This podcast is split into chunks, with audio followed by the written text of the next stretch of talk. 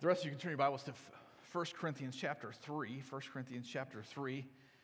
We're looking at body life again this morning and considering how does the body of Christ live together, work together, uh, love one another, serve one another. And um, we're looking this morning at 1 Corinthians 3 and 4 as we consider uh, God's grace and how we live in God's grace because we we view Christianity a certain way, and we should in the sense of uh, improvement, improving ourselves, and Im- improving yourself and being uh, a part of that, that process or, or, or, or, seeking to improve yourself is something that a lot of people are focused on. I don't know if you ever just Google improving yourself, right? There's like page after page after page after page of 25 tips of how you can improve yourself or you know 10 ways that, that you, you can uh, advance yourself you know although there's, there's improvement is something that's so important to be that kind of i read it, this phrase like here's one of the headlines becoming the best version of yourself right or being more authentically yourself right? We, we have this idea that we need to be authentic, that we need to be the best version of ourselves. Sometimes, at least, sometimes we just don't care, right? Like when we're hungry and we're like, "I want ice cream," right? It's just like I don't care if it's good for me or not. I just want. But but most of the time, we we, we view improving ourselves as important, and and there's some, in some ways we always. It's just part of human existence, human nature, that we would boast in certain things and, and say, these are, these are great things about myself or who I'm with or what I'm a part of. Because in, inherently we know that just being by ourselves or just for ourselves is, is in some ways not so great. Like, who are we anyway? There's seven billion people of us on this planet. Like, why am I so great? And so we look for things to boast and look for things to be connected to. And here in 1 Corinthians chapter 3, Paul is addressing the Corinthian church just saying, look, at the beginning, he says, of chapter 3, he says, But I, brothers, could not address you as spiritual people, but as people of the flesh, as infants in Christ. He's saying, you, you, you, are believing in Christ, but you're, the way you think about following Christ is according to the flesh, according to human or man centered approaches to deciding what's good. And he's trying to correct their approach to the church community in such a way that he helps them to see the problem that it creates, as we'll see, as well as hopefully the correct direction to go in to truly create a community that glorifies God and is glorified in God. Because we live in a world that if you try to go it alone, in, in some ways, we're encouraged to try. Like, do it yourself. Just go, go out on your own, do your own thing. Improve yourself. Who cares about anyone else? Barbara Brokhoff, in her book, Grapes of Wrath or Grace, tells this story. She said a group of American tourists were taking a bus tour in Rome, led by an English speaking guide. Their first stop was a basilica in a piazza which was surrounded by several lanes of relentless Roman traffic. After they were all safely dropped off, the group climbed the steps for a quick tour of the church. Afterwards, as they headed back to the bus, the bus was on the opposite side now of the road. And so they all spread out to board the bus to get through the traffic, right? The frantic guide shouted for the group to stay together. He hollered at them, You cross one by one, they hit you one by one. But if you cross together, they think you will hurt the car. They won't hit you, you know? There's something to be said for working together. And of course, we, we know in that sense, right? Peter tells us that the devil is like a roaring lion seeking whom he may devour. We, we understand a roaring lion is, is that lion that's that's seeking to frighten the herd and get one, one animal to run away, and then they go and they find the one animal and they kill that one. And there's something to be said for unity, especially unity of the Spirit, being together in the body of Christ. Paul says in verse 5, he says, What then is Apollos, or what is Paul? He says, I planted, Apollos watered, but God gave the growth. So neither he who plants nor he who waters is anything, but only God who gives the growth. He who plants and he who waters are one, and each will receive his wages according to his labor. For we are God's fellow workers. You are God's field. You are God's building. There is this sense in which God is making the, the church as this glorious temple to him, right? That he's building this up. That is, it's, a, it's a process that's improving and growing and building. And yet, Paul is warning them here. He's saying, hey, be careful how you build. Verse 10 says, according to the grace of God given to me, like a master, skilled master builder, I laid a foundation and someone else is building on it. He'd moved, right? He'd, he wasn't actively at the, the Corinthian church right now. For no one can lay a foundation other than other than what that which is laid, which is Jesus Christ. He's saying, look, the foundation of the church is Jesus Christ. This is, this is the, the foundation of, of how the church is formed. We understand that, right? The gospel is what he's talking about here. He's saying, look, Christians believe that Christ, right, was God come in the human in human flesh, born of a virgin, born according to the prophecies in the Old Testament became God in the flesh, and then went to the cross, right? As, as John tells us, the Lamb of God who takes away the sin of the world. Died on that cross, but yet rose again three days later to show that God's the sacrifice for sin has been accomplished, that God's wrath is satisfied, and we have access to God, and that God has now created a new people that are based on who Jesus is and what he has done for us. We are his people with a new calling, as Jed read this morning, right? To proclaim the excellencies of the one who called us out of darkness into his marvelous light. This is who you are in Christ. This is the foundation which, which Paul laid in Corinth. It's the foundation of this church as well. It's Jesus Christ. And no one, that's the only foundation that exists for glorifying God.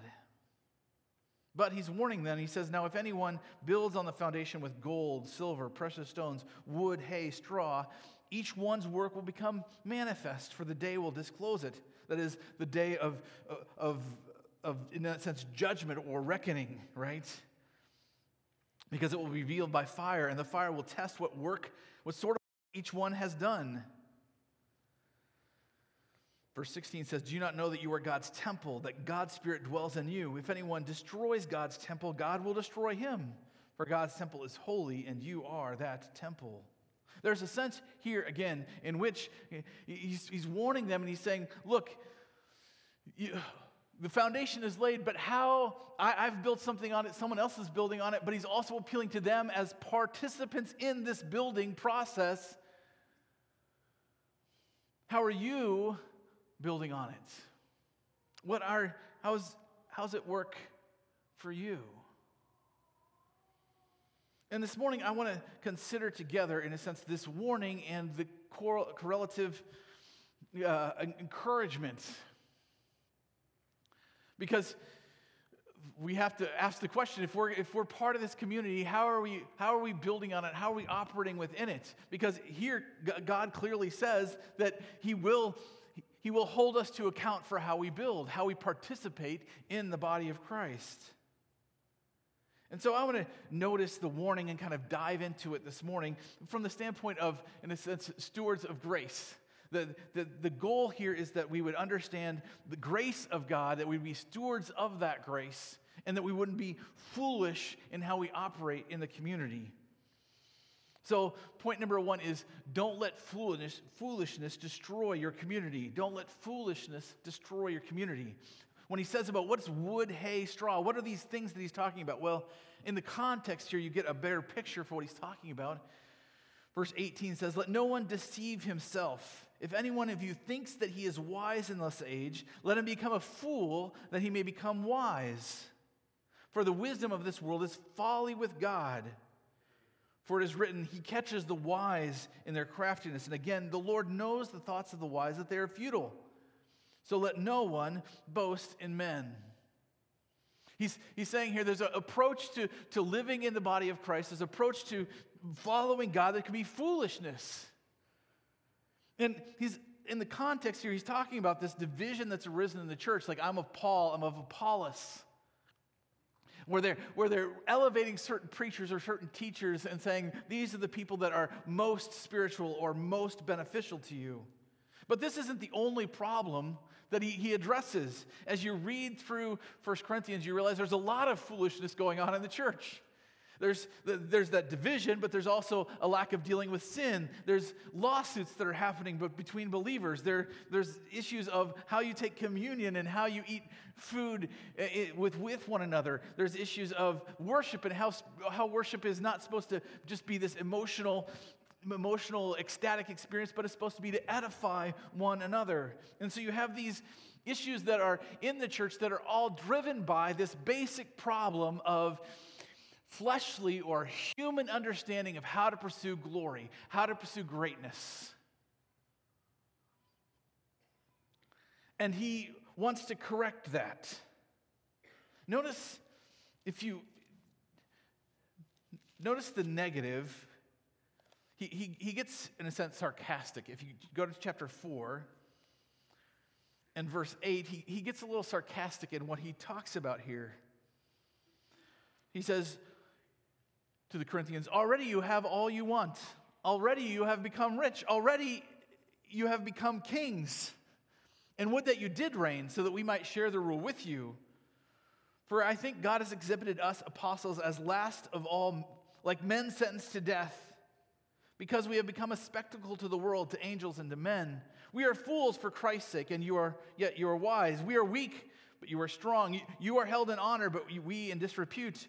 To the present hour, we hunger and thirst. We are poorly dressed and buffeted and homeless, and we labor, working with our own hands. When we reviled, when reviled, we bless. When persecuted, we endure. When slandered, we entreat. We have become and are still like the scum of the world, the refuse of all things. What is he saying here? This happens often in, in Corinthians. He makes these lists and by, by having these lists, what he's, what he's trying to get across is not that the Corinthians are doing every one of these things, but he's trying to hit lots of different scenarios to help them to see how, how they're operating, how they're thinking. Because what the flesh does, right, is it, is it judges what's good for me based on what I think's good for me, and it applies that then to other scenarios, right? Well, like like here, he's saying, You're wise in Christ, we're fools. We're weak, you're strong. They're, they're looking at the, what the sometimes the difficulties the apostles have to go through, or the situations the, the, the apostles get into sometimes, and they think, well, that's that's no good. Like, why would you ever want to follow Christ like that? Have you ever thought that? About someone else? Like, like, what were they thinking? Well, well, maybe they were thinking, I need to follow Jesus right here, even though it's hard. just, just maybe. But, but in our flesh, what do we do? We, we pursue and we look based on human understanding of situations and we say, Well, I don't want that. I, I'm going to uh, distance myself from that. I'm going to push that away. You know? If I see someone hungering and thirsting, in my flesh, I think, well, I don't want to get into their situation. You know, I better, I better keep what I have. I gotta be careful that I don't get end up there. We see people that are poorly dressed or homeless, and we think, again, like, who would want to go there?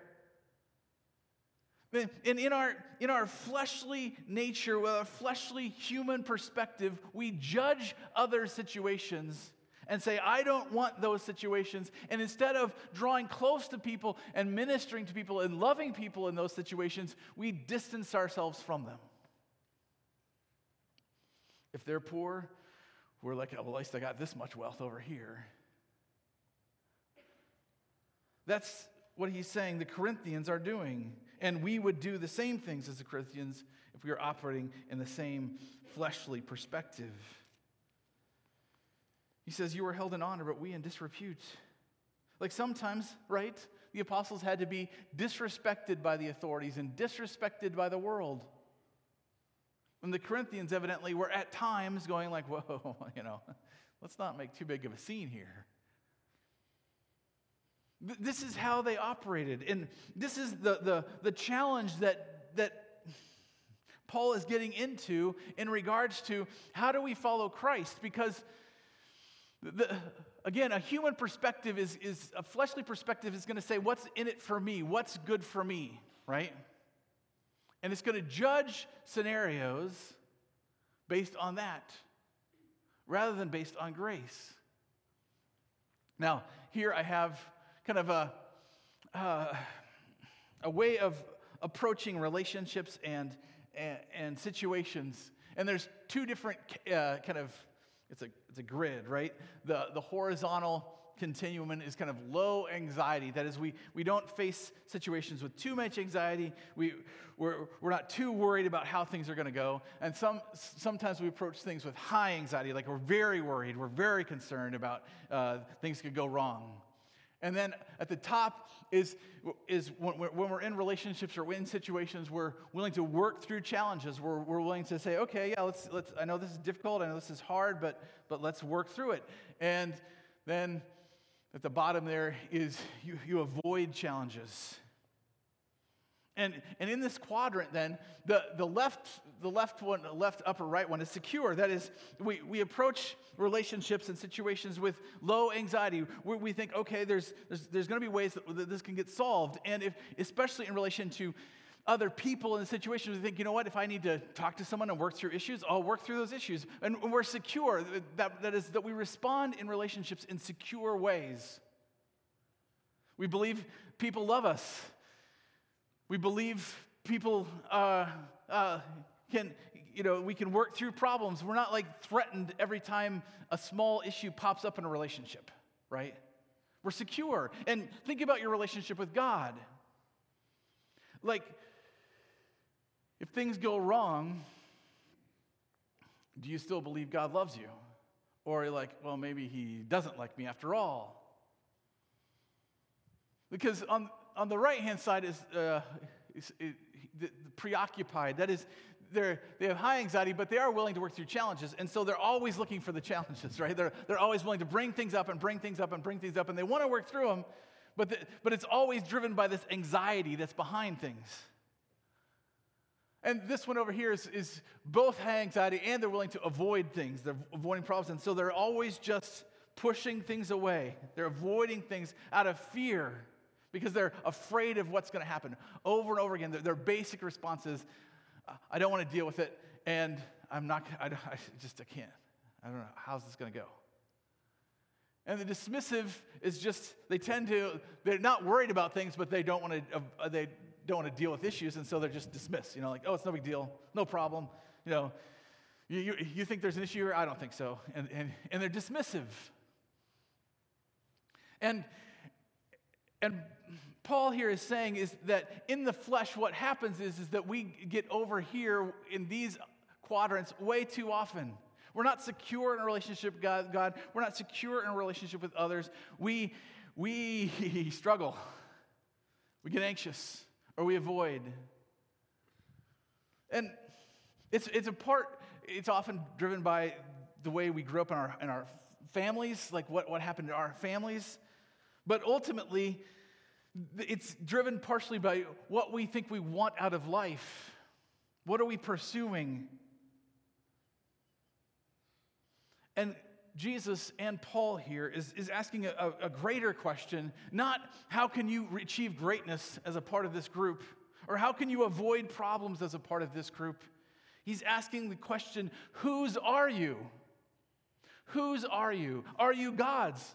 Did he make you? Did he redeem you? If, he's, if, if you're his, then things are different now. You remember the story?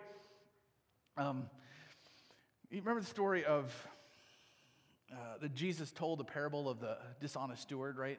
So, steward that realized that he was going to get fired because the, the, the owner was going to come and do accounts and see how he was handling, his, handling the business. And uh, so he, he realizes he's going to get fired, and so he, he goes to his, his owner's credit, uh, debtors, and he's like, okay, hey, how much do you owe my boss? And they're like, uh, I owe this much. He's like, you know, write it off and say you only owe this much. You know, goes to the next guy, how much do you owe my boss? Oh, this much. Uh, it off and say it's only this much. And he goes to two or th- three people in the parable at least and, and goes around and makes that thing. And and you're like, well, that's so dishonest for the owner. Like the owner just lost thousands and thousands of dollars. And that Jesus says in Luke chapter 16, he says, The master commended the dishonest steward for his shrewdness. For the sons of this world are more shrewd in dealing with their own generation than the sons of light. And I tell you, make friends for yourselves by means of unrighteous wealth, so that when it fails you, they may receive you into eternal dwellings. He's saying money eventually fails, you die. But use the things that God has given you to make eternal friends, if you will. He goes on to say, One who is faithful in very little is also faithful in much, and one who is dishonest in very little is also dishonest in much. What, you, what is he saying here? The, the basic point, though, is you're a steward. You're, you're, you're owned by someone else.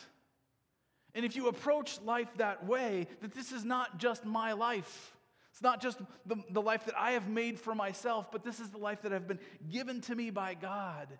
It's a totally different approach to life. And therefore, we should judge things totally different than how we would normally judge them. I skipped over some verses in 1 Corinthians 3, and I just want to bring your attention back to them. Because they, in some ways, they're stunning. Notice verse 21 of chapter 3. So let no one boast in men. Don't boast in human ways and human judgments, human ways of making human standards, if you will. For all things are yours, whether Paul or Apollos or Cephas or the world or life or death or the present or the future, all are yours, and you are Christ, and Christ is God, God's. This is how one should regard us as servants of Christ and stewards of the mystery, mysteries of God.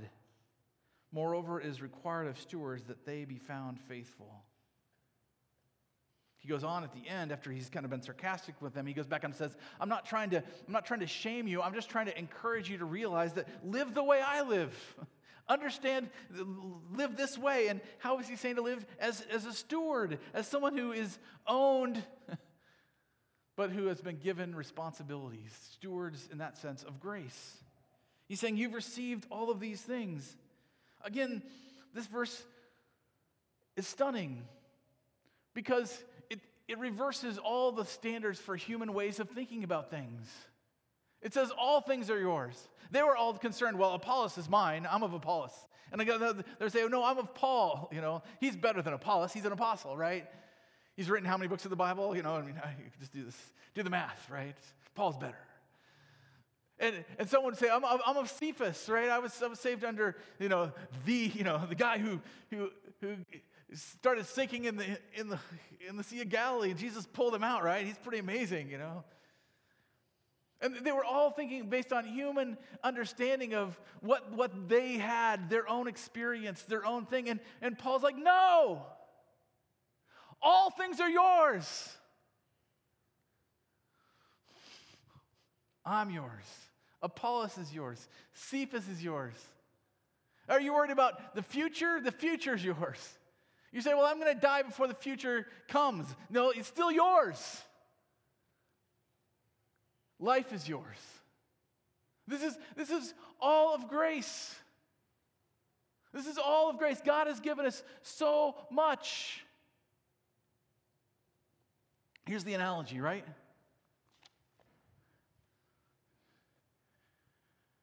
As a church, we could say, well, what about the other churches' names? What about Cornerstone? What about E Free? What about, what's going on over there? And Paul's like, no, it's all yours. Anything that God's doing over there, it's yours. Anything God's doing here is theirs. It's, it's all, it's all of God. It's all His grace.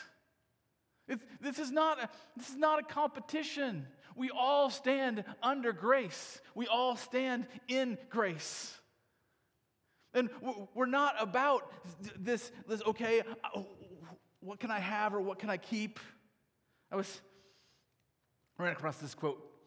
Uh, I don't know who this guy is. Bob Russell is his name, but he made this quote It is a rare person who, when his cup frequently runs over, can thank God instead of complaining about the limited size of his mug. It is a rare person who, when his cup frequently runs over, can thank God instead of complaining about the limited size of his mug. It, it's about overfluting again, right? That's what it's about. And instead, what do we, what do, we do? In, in human terms, we, we're like, well, hey, my cup's overflowing. I need a bigger mug to hold on to all that God has given me. It's all mine. No, God gives you things so that it can overflow. If you keep just getting bigger and bigger and bigger mugs and never let it overflow, God's going to be like, well, fine then, you know. Let's go back to a small one. How did you do it overflowing this week? With grace, God, God gave you opportunities and He gave you blessings and He gave you encouragements. And did you share any of those with others? Did you maybe write a note to someone or, or do something out of love for someone because you're like, well, God's given me time or energy or, or money or, or I've, I have more than I really need? Or are you still sitting there going, well, I got to get a bigger cup because I can't hold all the things that God gives me and I want to build, as Jesus said, bigger barns?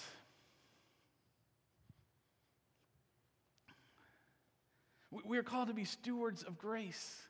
And, and to be a steward of grace is to view, in a sense, look at all God has given me. I, am not in competition. I'm just using the, the, the things that are in front of me to bless others because I'm taking what I have, because He does give you things, and, he, and I can share it.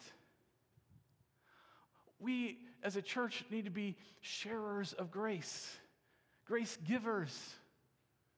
That we, that we would just not look at ourselves and think, well, how do I get more? But how do I give away what I have because I've been given so much? That is, that's a radically different, non human way of thinking about things. We, we must overflude. It must be a part of how we operate. Because we have been given grace. Again, all things are yours, Paul says, whether Paul or Apollos or Cephas or the world or life or death or the present or the future, all are yours. Just going back here for a second, like you get where that puts you, right? You're not preoccupied like, well, maybe the world isn't mine. I got to figure out how the, I make sure the world's mine, or ah, I'm, I'm, just fearful. I'm afraid of how everything's going to go. No, the, the future is yours too. You have grace, it is yours. You are part of this amazing thing that God is doing. Christ rose from the dead. He sent his spirit. And he started calling people from every tribe and tongue and nation. And he's given you a small part to play in that but is a vital part to play. As we were driving here on the way to church, and it's my, my wife's cousin's birthday today. And so she was texting her cousin, Kimmy, how happy birthday, right? And her autocorrect said, it can't be Kimmy, it must be Jimmy, you know. Happy birthday, Jimmy, that's really what you wanted to say.